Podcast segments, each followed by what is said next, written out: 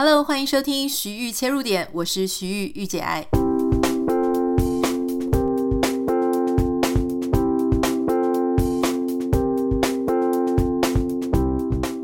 Hello，欢迎收听今天的节目。今天想要跟大家分享，就是我这个礼拜真的超级无敌奔波。呃，我在南加大的课呢的，就是这个礼拜开始做新生训练。我觉得有一些观察跟发现还蛮有趣的，想要跟大家分享。首先呢，就是第一个，什么叫做 LA 的大塞车？其实我之前真的比较少经历过啦，因为其实大家知道我平常时间很弹性，那我先生平常日都是要要去上班，所以不太会有什么必要性一定要在尖峰时刻往 LA 方向跑。如果你对美国加州这边的地图不是很了解的话，LA 呢，在我家，我是住在 Orange County，所以 LA County、LA City 它其实是在我们的北边。正常来说，完全不塞车的状况，从我们家呃到 LA 大概要一个小时又五到十分钟。可是，一旦 LA 大塞车，据说 LA 大塞车其实是世界呃奇景。就是那种世界非常著名的现象哈，就是 LA 大塞车。如果你有看过电影《拉拉兰》，记不记得它有一幕，就是全部人都卡在高速公路上面，甚至在上面跳舞啊，很 fantasy 那种。那个就是在讲 LA 的大塞车。LA 呢，它的高速公路有多少条？一个方向就有七条，哦，那两个方向就十四条。那美国的车子呢？如果你是跟台湾比起来的话，台湾虽然有大客车、大卡车，可是那个车，呃，其实没有真的那么大。美国因为我 我我不知道为什么美国的大的车就真的很大又很高，很恐怖，所以大大小小的车子呢，全都塞在十四线道的高速公路上，哈，那你就知道那个是有多恐怖。那常常就刹刹停停，刹刹停停。从我家到 LA Downtown，因为南加大在 LA 的市中心嘛。差不多呢，就可以塞到两个小时左右。好，你就会看 Google Map，在你出门前跟你说啊，一个半小时。你想说还好多一点，可是如果 呃你真的在那个尖峰时间，曾经在这个 LA 的塞车路途上，你就会发现那个估计根本是不准的，因为你一边开，它的时间就一边继续 delay。啊，有一天应该是第一天的时候，我从我家呢，我大概是预估早上七点。出门，从我家出门，他九点要到达。我觉得七点到九点应该绰绰有余了。没有想到哈，我原本想说可能我大概八点二十分就可以到，我还可以去买个咖啡。没有想到就这样一路开，你就看到他那个预估到达时间，从呃八点二十到八点半到八点四十到八点五十的时候，我就已经开始觉得毛毛的，想说可能会赶不上哈，就好险，就是在八点五十五分的时候。我开到了学校旁边的停车场，所以那个塞车是真的完全没有办法预期，甚至会整个停在高速公路上，没有办法动哈。好，那所以这个我平常 是不需要去特别塞那个 LA 洛杉矶的那个大塞车，因为我可以避开尖峰时间嘛。那尖峰时间你大家可以想象，从早上六点半开始，哈，LA 附近就会开始塞，会一直塞到差不多早上十点左右。下午呢，呃，有人说是四点开始啦，但是我们的经验是大概两点就开始一直塞，塞到晚上七八点之后。所以你说 rush hour 就是那个尖峰时间，你以为很短，没有，那时间超长的，所以你几乎很难。不遇到那种大塞车的状况，所以其实我我先生我那时候一直问他说：“诶、人家都说 LA 啊很繁华啊，怎么样，很 fashion 啊，你为什么就一直让我在 Orange County 过着乡下人的生活？”他就说：“啊，因为去 LA 真的很麻烦，只有观光客才会特别从 Orange County 开过去，或是你有什么重要的事情才会开过去。”那我这几天呢，因为天天都要往返啊，我就总算是领教了。那我是礼拜二、礼拜三、礼拜四。那其实我那个时候呢，因为礼拜二，礼拜二是第一天，因为他要呃第第一天会一起吃晚餐，就所有的系上的人，然后第二天礼拜三的时候又要一早又要上课，所以我的礼拜二的晚上其实我是一个人跑去住附近的饭店。所谓的附近也不是真的那么附近，因为大家大概有一个概念，LA Downtown，LA 的市中心那边物价非常非常的高，而且呢，很多的饭店其实很烂。如果你想要住到稍微比较 OK 的，你要在市中心找，那一定是一个晚上就是几台币的话，大概是几千块、上万块起跳。那南加大里面有一个饭店，那个饭店呢，我不太确定是谁在 own 的，但是有可能是跟呃，就校内里面的人怎么样的。那个饭店看起来很不错，可是那个饭店在那一周，就是开学周，很多可能新生啊，家长都会陪着一起来。他当时说一定要呃三个晚上连住才可以住在里面，而且一个晚上是一万块台币，所以你一下去低消就是三万块台币就对了啦。那我想说，哇，这个本钱也下太凶了，完全付不出手。所以我是住在一个三十分钟车程外的地方。哦，虽然说你会觉得三十分钟感觉还是蛮远的啊，但是比我从家里开过去两个小时好像好多了哈。所以大概是这个样子，这样来来回回很辛苦很累。可是呢，不知道为什么我真的很雀跃哈，连所长他后来都跟我讲说，他看得出来我真的是很 eager。非常的渴望哈，有有很大的这个很很期待，想要吸收很多。他可能是因为我每次都坐在第一排，很像妙丽一样啊，常常就举手发问什么之类的。所以啊，我跟老师的互动也蛮多，跟同学互动也蛮多。而且我不知道为什么，如果你有那种非求学年龄回到学校的经验，你可能会感觉得到说那种。你会觉得以前不好意思问的问题，以前不想要惹人注目的那种心情，哦，你过了一个年纪之后呢，你就不会再这么害羞了。还有就是，我觉得美国同学的气氛啊，美国学校的气氛，他老师也是很鼓励你直接跟他对谈，跟他问问题，发表你的意见，所以你就不会觉得说，哦，那个好像是一件很尴尬的事。在这几天的过程当中，我觉得很不一样是。可以跟大家分享几点了哈，就随意的聊聊。首先呢，因为大家可能知道南加大因为是私立大学啊，美国的很好的学校基本上都是私立的。那越好的越私立，私立的不是所有的私立都是好学校，但是大部分你听到的好学校都是私立的哈。那那这个私立学校里面呢，南加大应该可以说是贵中之贵了哈，就是特别贵的其中一间，所以。你会想说，那贵到底有没有贵的价值？以前我在台湾的时候，我会觉得有一些学校呢，因为台湾刚好是相反啊，成绩很好的，大概多半百分之八十都会去念国立大学，好，除非有一些医学院，它可能是在私校这样子。那你就会觉得说，诶，那在台湾的时候，你会觉得那些很贵的学校，私立学校，它不一定有对得起那个很昂贵的学费。我不知道我这样讲是不是会啊？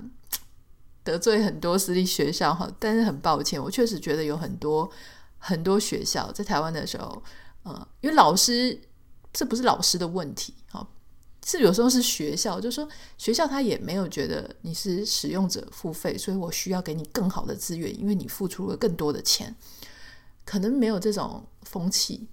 但是这一次我觉得很压抑哈，在我在这个南加大新生训练的时候。我不止一次的听到很多老师，他都会鼓励你要发问，有任何问题要发问。学长姐也在分享说，在课堂上老师就会跟你讲说，你一定要问，而且老师都会告诉你，因为你付出了这么贵的学费，你一定要问，那是你的权利。好，你不要不好意思问，你不好意思问，损失的是你自己啊。那老师他的责任就是。站在这里让你问，好，当然你也需要去做一些你自己的功课，不能问一些没水准的问题嘛，就浪费大家的时间。可是当你有问题的时候，特别在课堂上有问题的时候，你一定要问。好，那他们也都很很坦率的讲说，因为南加大的校那个学费是真的很贵嘛。可是我这样子的几天下来，哈，我真的是觉得说它贵是贵的有道理。第一个老师的啊，整个。让人吸收的啊，就是他所有的知识，他的整个气质，然后他宣传宣扬这些社会正义、社会关怀。我觉得他之所以是个有名的学校，是有他的道理了哈。那另外一个我觉得很有趣，想跟大家分享，这个是我今天真的想跟大家分享的重点哈。我们班呢，因为是国际学生居多，我们这一个学程叫做 IPAN，嗯，International Public Policy and Management，就是国际。公共政策啊与管理这样，那这个学程呢，它其实是公共政策学院好下面好几个 program 里面的其中一个。那其他的 program 里面可能比较多的国内美国国内学生啊，白人学生，但是我们这个 program 比较特别，就是它有很多的国际学生。国际学生的好处就是我们可以谈很多呃你自己国家的发生的事情。哈，那像我们班有很多是南韩的政府他们赞助奖学金啊，就是所谓的公费，让他们的官员来美国这边做进修，所以我们班有好多的南韩同学。那他们就会跟你讲说，呃，可能就是南韩那边的情况啊，或是有印尼的同学可以讲印尼的情况，就来自世界各地四面八方的同学，他们可以带来很不同的国际视野，然后大家会有很不同的成长背景嘛。那比方说，我们班也很多中国同学，那这些中国同学呢，他们有一些是非常新鲜的。我所谓的非常新鲜的就是，像我来念书之前，我其实就已经在很多国家旅游啊，然后居住跑来跑去的，所以对我来说呢，西方的文化冲击并没有那么大哦，因为我西方文化冲击最大是我在十年前跑去英国啊短居啊，或是世界各地短居那个时候发生的。那我在美国这边也已经住了一阵子了嘛，所以其实对我来说文化冲击没有那么大。可是有好多的中国同学，他们是在新生训练前可能才刚到美国三到五天而已，就还在时差的过程。他第一次来到西方世界，来到西方国家，那他其实还带着很很啊很传统的他原本的国家的一些观念跟价值观，所以在讨论的时候呢，你就会觉得非常的有意思哈。我记得呃有一个课程里面。那个那个课程在讲什么呢？在讲 USC，就是在讲南加大的一些啊所重视的一些 value，重视的一些价值。他有提出了六大点哈，比方说包含啊正直、追求卓越哈，然后这个多样化，就是种族上或是性别上，就是追求这个多样化。然后 open communication，开放的沟通啊，巴拉巴拉什么的，就是有六点。我现在没有办法完全记得那六点哈。但是呢，你看以前我们如果学校校训，谁不知道，对不对？嗯，但是你毕业之后，或是你其实他如果没有贴在墙上，你会立刻忘记。但是呢，这个老师很有趣，这六点听起来好很教中教校，对不对？就是就这样这样这样，他就解释完之后，他就做了一个很有趣的活动，他就说把大家分成三组，我们班二十几个，那那一天到现场的二十几个人，他分成三组。那三组他就想要问一个问题说，说这六个特质里面，你个人跟哪一个特质，你觉得它是最重要的？就这六个特质里面，你选一个。好，那你们这个小组要去做讨论，就说为什么你选了这一个？我记得我们这一组里面呢，啊、有一二三四五五个同学，包含我。那三个其中里面呢，有三个人的背景是中国人。好，那我。是台湾嘛，然后这个另外有一个南韩的官员，这样子，南韩人。那这个三个中国同学里面有一个不是很纯粹的中国的学生背景，他是在日本啊，就是留学非常久，他的英文也非常好，所以真正刚从中国来的是两位。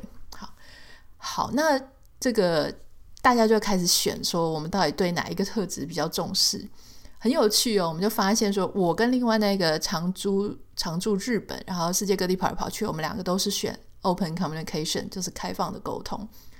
另外两呃，另外三个，他们选的是啊、正直啊，就是就是是非对错，我这样做是对的。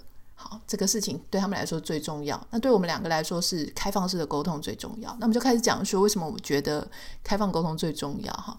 那我自己当然是我的想法，就是我觉得很多事情是没有是非对错的，完全是取决于观点的不同。好，那当你观点不一样的时候，呃，你就必须要沟通嘛，你要去了解对方的观点是什么，了解自己的观点是什么。好，那大家就各自就去发言啊。那些认为正直是非常重要的，包含两个中国同学跟南韩同学跟一个南韩同学，他们就是聊说为什么他觉得正直这件事很重要，因为他觉得。事情有是非对错，所以我就是要先知道这个事情的哪一个事情是对的，然后呢，我们就全部都要去做这个事情，这样子。我听了之后，我就觉得 蛮有趣的哈。那当然，我们同学里面，我我应该算年纪最大的啦，其他都是那种二十几岁的。那我在看这件事情的时候呢，我就觉得蛮有趣的。那因为年纪大，所以我就也顺理成章的，好像就变成一个 leader 这样哈。我们所有的人都发言完之后，那老师还没有说要结束嘛？那我就好奇，我就请大家做一件事，想说刚好我们很分歧，五个人里面就只有两个答案，我就做了一件事，我请大家去讲另外一方的好好在哪里。也就是说，当我选的是 open communication，好，就是开放式沟通，我要讲为什么正直很重要，为什么正直很好。那那些选正直这个条件的呢，他们必须要去讲为什么开放式沟通很重要、很好。我请大家换一个立场去想想看，对方为什么？如果是我，我觉得那个答案为什么好？所以我们又做了一 round 哈。那我就去想哦，为什么什么政治很好？那那些中国的同学呢？他们就去谈说哦，为什么开放式沟通很重要？啊，当我们就全部讨论了一遍之后，那这个我就请大家再投一次票。那结果再投一次票呢？当然有可能就说，我们以前可能在听别人意见之前，有可能是我不懂他在想什么。所以我我就是选了我原本的答案，那也有可能在你听完别人意见之后，你选了不同的答案，也有可能。那当然也有可能你并没有被影响，所以我很好奇，我就请大家再投一次票。这个投票结果你知道是怎么样吗？也许你已经猜出来了哈。结果并没有任何的改变，就是原本投正直的还是投正直，原本投开放沟通的还是投开放沟通。可是哪里不一样了？我是对这个结果是非常满意的。他跟我第一次投票的时候有什么不一样？哈，他的不一样就在于第一次投票的时候，你其实没有真正的把自己放到那个对方的立场去想这件事情。啊，也许你有，但是因为可能时间很短暂，大家要赶快就去投你第一次票了。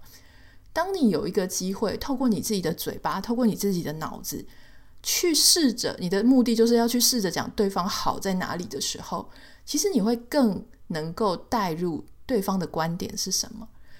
换句话说，第二次投票的时候，那个是不一样的。你是知道了对方的观点，我也知道了你在想什么，可是我仍然觉得我的啊，我还是要支持我的。我觉得这个就是开放沟通的重点。也就是说，开放沟通跟不沟通，我觉得它差很多。好，差在你能不能够有一个理性去想，就是说比较我所谓的理性哦，不是那种。什么绝对理性？我所谓的理性是说，当我也能够知道对方的观点，我也站在你的那个对立面啊，就是去看整整件事情之后，当我继续支持我的观点时，我并不会觉得你的是错的，我会觉得虽然你的也是有道理，可是我还是想支持我现在在讲的这件事情，我现在在支持的这个论点。我觉得这个对于大家互相彼此的理解啊，互相减少对立。其实它是很重要的，因为你会理解说，这整件事情没有对还是错啊，大家都有道理。那这个事情，我认为就是开放沟通最重要的一件事啊，这也是一个民主社会，它能够让所有的声音都被听到、都被讨论，最重要、最重要的一个元素。我自己是非常的满意。我带着大家做这件事情，好，即使所有的投票结果都没有改变，但是我认为能够让大家亲身体验一次所谓真正的 open communication 到底是什么，并不在于结果的改变，而是在于这个过程当中，我们因为这样子短短的过程而体会到了什么。那老师当然就是非常的惊艳，就说：“哇，我们这一组居然……”哦，还做了这样子换位思考的这个小活动，然后我就心里很得意，这样想说，嗯，就是，嗯，突然多吃了十几年饭，还是有一点不一样。对啊，对啊，但是我我觉得更开心的事情是，当我提出这个建议的时候呢，同学也都很配合，就说他们也没有说啊，为什么为什么我要这样做，并没有，就是大家也是很热情的，很很很觉得很有趣的，一起讨论了哈。这个我觉得是真的是一个很棒的。互相影响。那当然，我后来跟我先生分享的时候，就说：“你看，我就是实际实际的展示了这个 open communication，就是公开呃开放式讨论的重要性。然后我现在就是笑笑的说：“对啊，对啊，所以还是你赢了嘛，对不对？因为不管怎么样，你们就是这个事情还是放在最优先的 priority。好，那当然我是觉得这个就像刚刚讲，这是开玩笑的啦，没有什么赢跟输。但是我认为就是有一个机会能够让我们啊，或是让同学、其他同学真正的去啊。”实践跟讨论到这个里面的价值观跟精神，我觉得是很棒的。那这个也是我觉得在不同的年纪去做学习，这个是很重要的事哈。这个其实是我，我其实虽然说一直都有在做进修，可是我呃真正回到体制内的学校哈，在一个不是学生年龄的时间点回到学校，这个应该是头一遭了哈。那我真的觉得。啊，心情是很不一样的。我是不知道台湾在念在职专班的时候，大家有没有很雀跃、很兴奋，然后感觉更努力。我这个我不是很确定。那但是，呃，我自己本身是非常，我是很珍惜这段时光。